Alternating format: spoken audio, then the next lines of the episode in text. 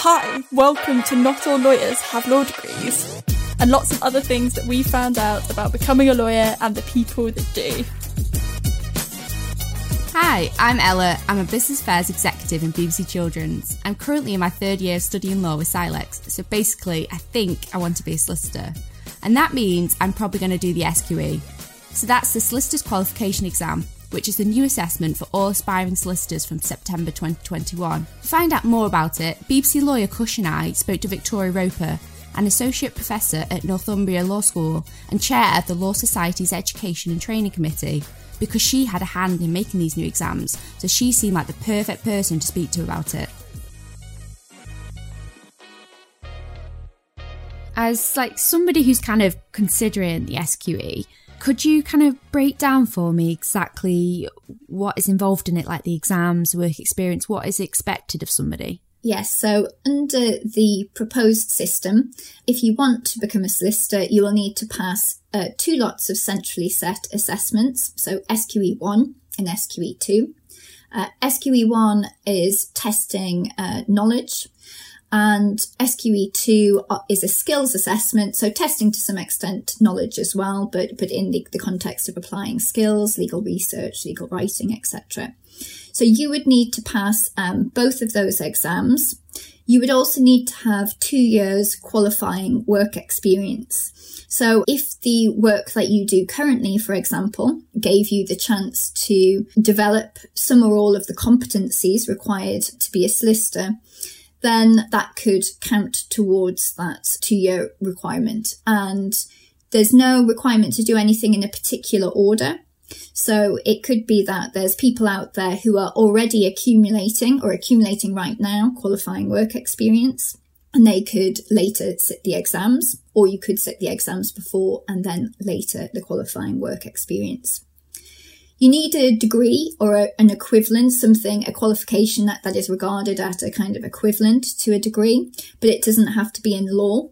So you could have a degree in another subject and you need to be of suitable character to become a solicitor. That's a current requirement anyway. So uh, most people uh, won't have any problems in that regard. So if you meet all of those criteria, then you would be able to qualify under the uh, proposed new system. How long does it take to complete the SQE? Is, is it over like a certain time or is it quite flexible? So this is one of the real changes in the system. So at present, all students undertake a particular course, the legal practice course, the LPC that normally takes, It depends whether you do it full time or part time, but it normally takes a year full time.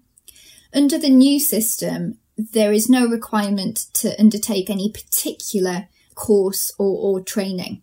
So it will be up to students to decide what kind of training they want to do. There'll be a, a, range of training providers and training options of different lengths, might be also be dependent on existing experience. In terms of the exams themselves, so having decided what kind of course is right for you to help you prepare, we do think most people will probably need some kind of training, you know, to help them pass the exams. And then um, the exams themselves, so generally you'll be taking SQE1 at a different time to SQE2. So you need to pass SQE1 before you can sit SQE2. SQE1 would be sat at particular assessment centres that are spread out across um, across England and Wales and, and also potentially abroad. And it's about 10 hours of testing in total for SQE1. Then if you pass SQE1, you would be able to register for SQE2 at the, you know, the next sitting of SQE2 and that would be a further 14 hours of testing. So not all in one go. Uh, don't worry, it's not all on all on the same day, 14 hours, uh, but 14 hours of, testing uh, in total for the legal skills element. So really, it's there's going to be lots of flexibility in the new system. So you can imagine some people will want to take maybe a year course, and, and then they would sit, you know, sit the SQE one and SQE two other people may feel that, you know, their, their prior experience or studies have helped them in some way to prepare and they might do a shorter crammer course and be able to complete the new assessments in a shorter period of time. But certainly the, I suppose the good thing about the new system is that there's lots more options um, and more flexibility built in, which should be good from an equality and diversity perspective, we hope. It seems quite intense. It seems quite a lot of work. Do you think it's more intense, more work than the LPC at the moment? I think certainly with the LPC, you would normally have obviously some assessments and things, you know, clustered together in an assessment period. So many students will be familiar with, you know, having assessment periods at university and having to prepare for multiple assessments at once. It is, it is a change though from the current system. What is being tested is the knowledge required to become a day one solicitor and to provide assurance that uh, for consumers, you know, people that use legal services, that the um, that all solicitors have reached that kind of that base level of knowledge and, and practical skill application. So it is what we call a high stakes assessment. You have them for um, doctors as well and other professions. Um, and it, I suppose it's seeking to, to get the balance. If it was too easy, it wouldn't be having the protection that we need. But at the same time, yes, I think, you know, students will need to prepare well for the exams, take them seriously, and, and it will be a challenge. But I think to a certain extent, many students will be familiar with, you know, having to prepare for assessment periods and um, juggling multiple modules and things at, at the same time. Yeah, yeah, because I mean, I went through CILEx because to me it seemed the most accessible. It, you know, it gave me the option of studying part time and working part time. So, for the sake of everyone listening, CILEx is the professional body for chartered legal executives. You know, for the before I think about the SQE, I've also got to consider whether I do CILEx as well. And you know, SQE is going to be a brand new thing.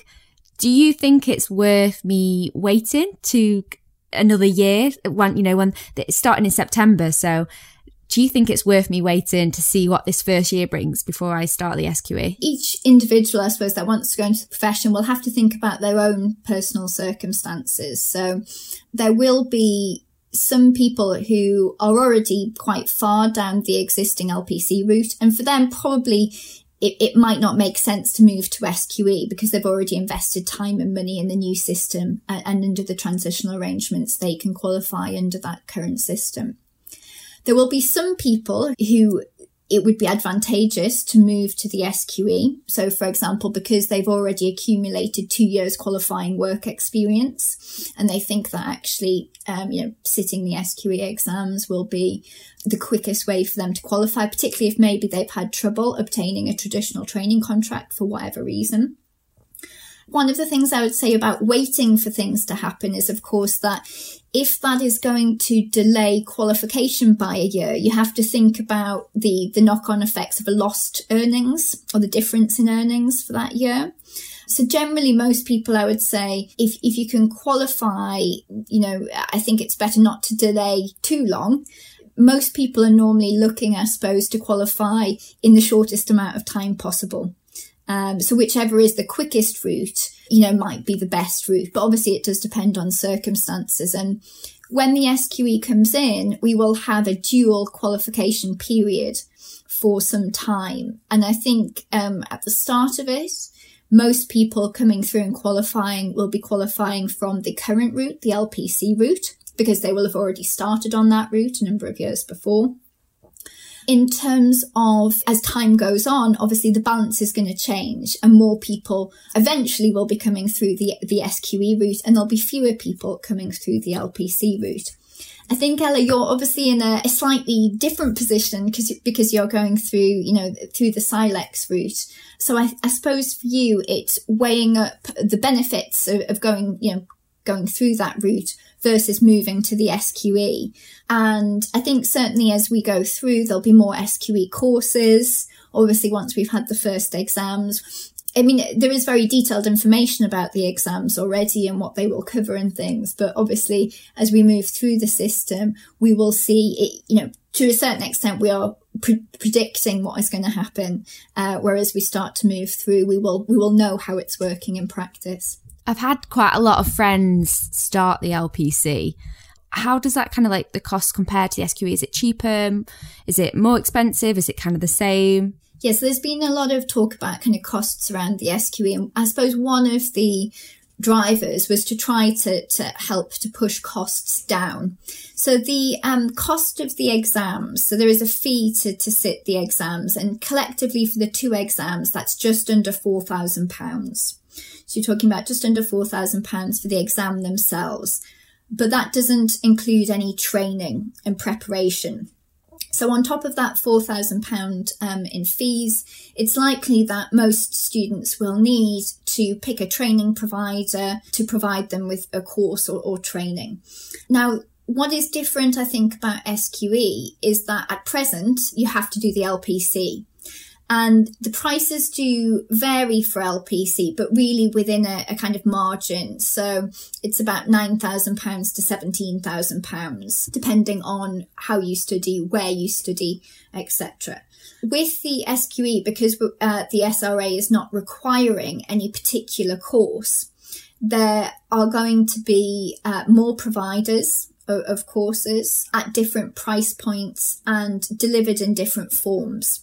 So, you know, you could have going right from an LLM, so something where you get SQE training plus you get a separate qualification, a master's, is probably going to be an equivalent cost to an LPC at present.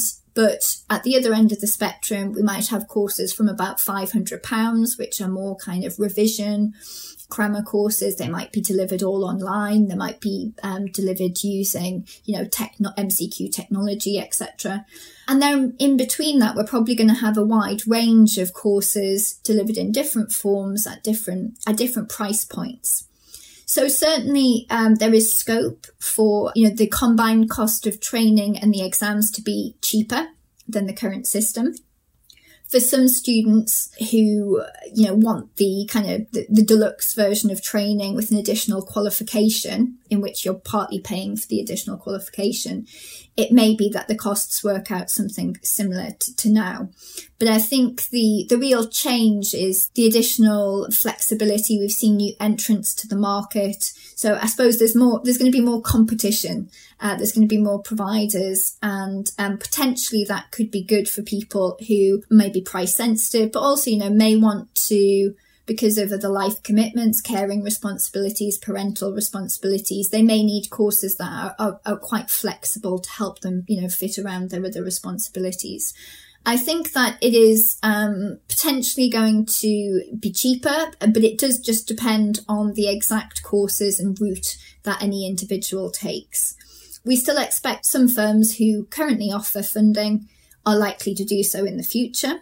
So, you know, some people will find that the, the, the course fees may be um, funded by a firm if they get a job. We have solicitor apprenticeships, so that's a relatively new way of, of um, the levy pays for the, the, the fees for the exams, and you get paid while you work and learn, so that's really good. And if you take an LLM, uh, SQE LLM, you should be entitled to student funding as you are at present for an LLM LPC course as well. So there are potentially a, a, lot more options than under the present system. If I was, for example, already doing the LPC, is it possible for me to then transition into the SQE and could I do that at any time or is like a kind of a cut-off point? Under the new system, if you're partway through the LPC route in some way, you benefit from what these transitional arrangements. That mean if you want to, you can qualify under the current system and you've got until 2032 to do so. So you've got a long transitional period. However, if you've started on the current system, but for whatever reason you would prefer to do the SQE, so, notwithstanding that you benefit from these transitional arrangements, you can, if you want to, instead qualify via the SQE. One of the things that we don't necessarily know much about and would be interesting to know is, is kind of law firms, and you mentioned them earlier and how important they are in terms of qualification. Do we know how they're approaching the SQE and, and what it will mean for the training contract structure as it is today? It's hard to say for definite what firms will do now because to a certain extent we are waiting to see how things bed in some firms have said that they want to, uh, you know, they want to retain a period of training which looks something like their existing training contract offer. So a two year period of training, probably giving um, candidates the, a, a, an experience around the firm, you know, rather than just being in one particular area. So I, we think that there will still be training contracts in the, in the future, but there is certainly scope for firms to be more innovative. So, for example, firms that at present maybe don't offer a whole two years of, of training might decide to, to offer shorter opportunities for offering qualifying work experience with a view potentially for that feeding into recruitment decisions and that might be helpful for candidates who are able to use you know existing paralegal experience and combine it with uh, maybe some, some more formal training there's also a question about when firms might require students to sit the SQE exams and SQE2 in particular. So candidates won't be able to practice as a solicitor until they have passed SQE2. So you can imagine if you, you offer trainees a two year training period, and if you have them sit SQE2 at the very end, some firms have said they're concerned that about students not passing and about therefore not being able to qualify. So some firms are saying that they would prefer students to sit SQE2 before the end of their training period. Yeah, failure is one of the things that I was going to mention. I don't think would have crossed Ella's mind because um, she doesn't fail. But what happens if you do fail, particularly for people that, on the other hand, who don't have funding for the SQE? Um, can they resit and do they have to pay again for that? Yeah, and I suppose it's it's a good point, isn't it? So even if you are funded, will the firm be prepared to fund you if you fail, or will they will they say we'll pay for the first sit and then actually you have to you know you have to pay for it if you um, need to resit? Candidates are allowed three attempts for SQE1 and another three attempts at SQE2 within six years under SQE, if you fail, you you essentially may have to repay the fees again. At what point would people apply for jobs, and how do they get a job at the end of it? In relation to SQE and, and those that, that end up going down the SQE route, I suppose it's more of a question of thinking about looking at the type of firms that they want to work for and what they're saying about recruitment and how far in advance they're they're recruiting. And in time, I think there will be information about SQE, uh, you know, to the extent there isn't already on, on firms' websites, uh, and how that will impact on the process and, and, you know, when people should be applying. So I think my advice for anyone that, that wants to go into law doesn't really vary whether they do SQE or the LPC. It's do your research, look into firms, you know, if you're at university, speak to tutors, get some advice. But clearly, you know, what we would normally say is if you want a job as soon as you finish the LPC, then you're going to need to be applying a couple of years in, in advance to ensure that. I mean, lots of people do paralegal and things in between starting, but it is something where you are applying in advance rather than waiting to the end. So I wouldn't say, for example, if you're going down the SQE route, don't wait till you've, you know, sat necessarily sat everything and then start thinking about applying for jobs. Because I think the more planning and research, the better.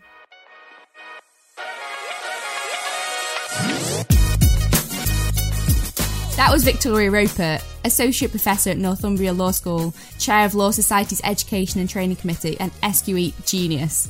So, Georgie, did you know anything about the SQE before, and do you know a lot more now? I did not know a lot about the SQE before. I was a bit clueless, um, which is a bit concerning considering I literally will be sitting the SQE because it's, you know, I'm on an apprenticeship. It's part of this, it's, it is my endpoint assessment. Um, and yes, feel much more informed now. I hadn't really appreciated that it was such a big change. Um, yeah, it's huge. What What do you kind of think about the exams themselves? Like, she gave us quite a lot of detail about them. How How do you feel like as a potential candidate of going into them? I always don't think about an exam until I absolutely have to. You know, so I will think about an exam that I have that you know I do my work and I do my studying, but if that is not the exam that I'm sitting next, I am not going yeah. to be thinking about it. So I like, really? I, well, like, I, I, it doesn't help. I'm not going to be more prepared when I get there if I worry about it. So it is going to be what it's going to be. Well, you see, I'm a bit of a worrier, so I'm still a little bit skeptical about it. I probably won't be doing the SQE for a few years yet yeah. because I've had other exams to do in the meantime. But I think it'd be really good to see how people find it when they start it this September and for me, I wouldn't consider the LPC purely because of where we work at the BBC. Yeah. And because it would mean me having to go out of the BBC to do it. Mm-hmm. So that was just kind of the one reason for me. But I had two exams last week, and on the run up to it, I was thinking, why am I doing this? I'm never doing another exam in my life. I'm quitting it. I'm never. And a little breakdown, as you always do. And then after I'd had my pizza and my gin and a good night's sleep, I was like, right, yeah, next one. Come on, bring it on. And I was like, yeah, I'm going to do the SQE. And yeah, so I feel like it is sometimes a mindset you can get yourself in as to whether you actually want to do it or not. I'm so glad that you you had your pizza and you had your gin and a good night's sleep, babes. Makes all the difference. it does, doesn't it? And what about, do you have any like rituals or lucky tokens that you take in with you if you do an exam? No, I think I'm very much a minimalist when it comes to exams. I, you know, I think my approach is all figure out exactly what the exam needs from you and just do that and don't do any more. So I guess that extends to any kind of You're ritual very as practical. well. Yeah, I am. And I don't, I, I, I really don't think about them that much anymore. As in, like, I do the work and then I just don't think about it afterwards and I don't think about it kind of in the run up too much. It's so in, in depth in your brain. It's so in drilled now that you just don't even think about it. That's, that's good. a, a little bit actually because I have yeah I've been doing kind of apprenticeship exams for nearly five years now and so it's just it's just part of what I do it's quite a boring answer sorry. Well, I'm the same. I don't have any lucky tokens, nothing crazy. Um, for me, it's just a really good breakfast because I can't think on an empty stomach. So it's eggs, bacon, bagels, you know, the full, the full fry up if I can. oh delicious lovely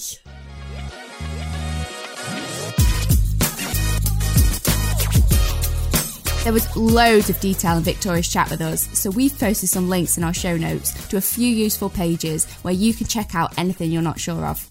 And next week, something completely different. We're looking at working in crime and speaking to two women who have jobs on opposite sides of the criminal court for the prosecution and for the defence. In the meantime, don't miss out on any of our episodes, which are on Apple, Spotify, and Acast. Make sure you like, leave a review, and subscribe. And you can find us on Instagram. Just search for Not All Lawyers Pod and use the hashtag Not All Lawyers. This has been Not All Lawyers Have Law Degrees from the BBC Legal Team.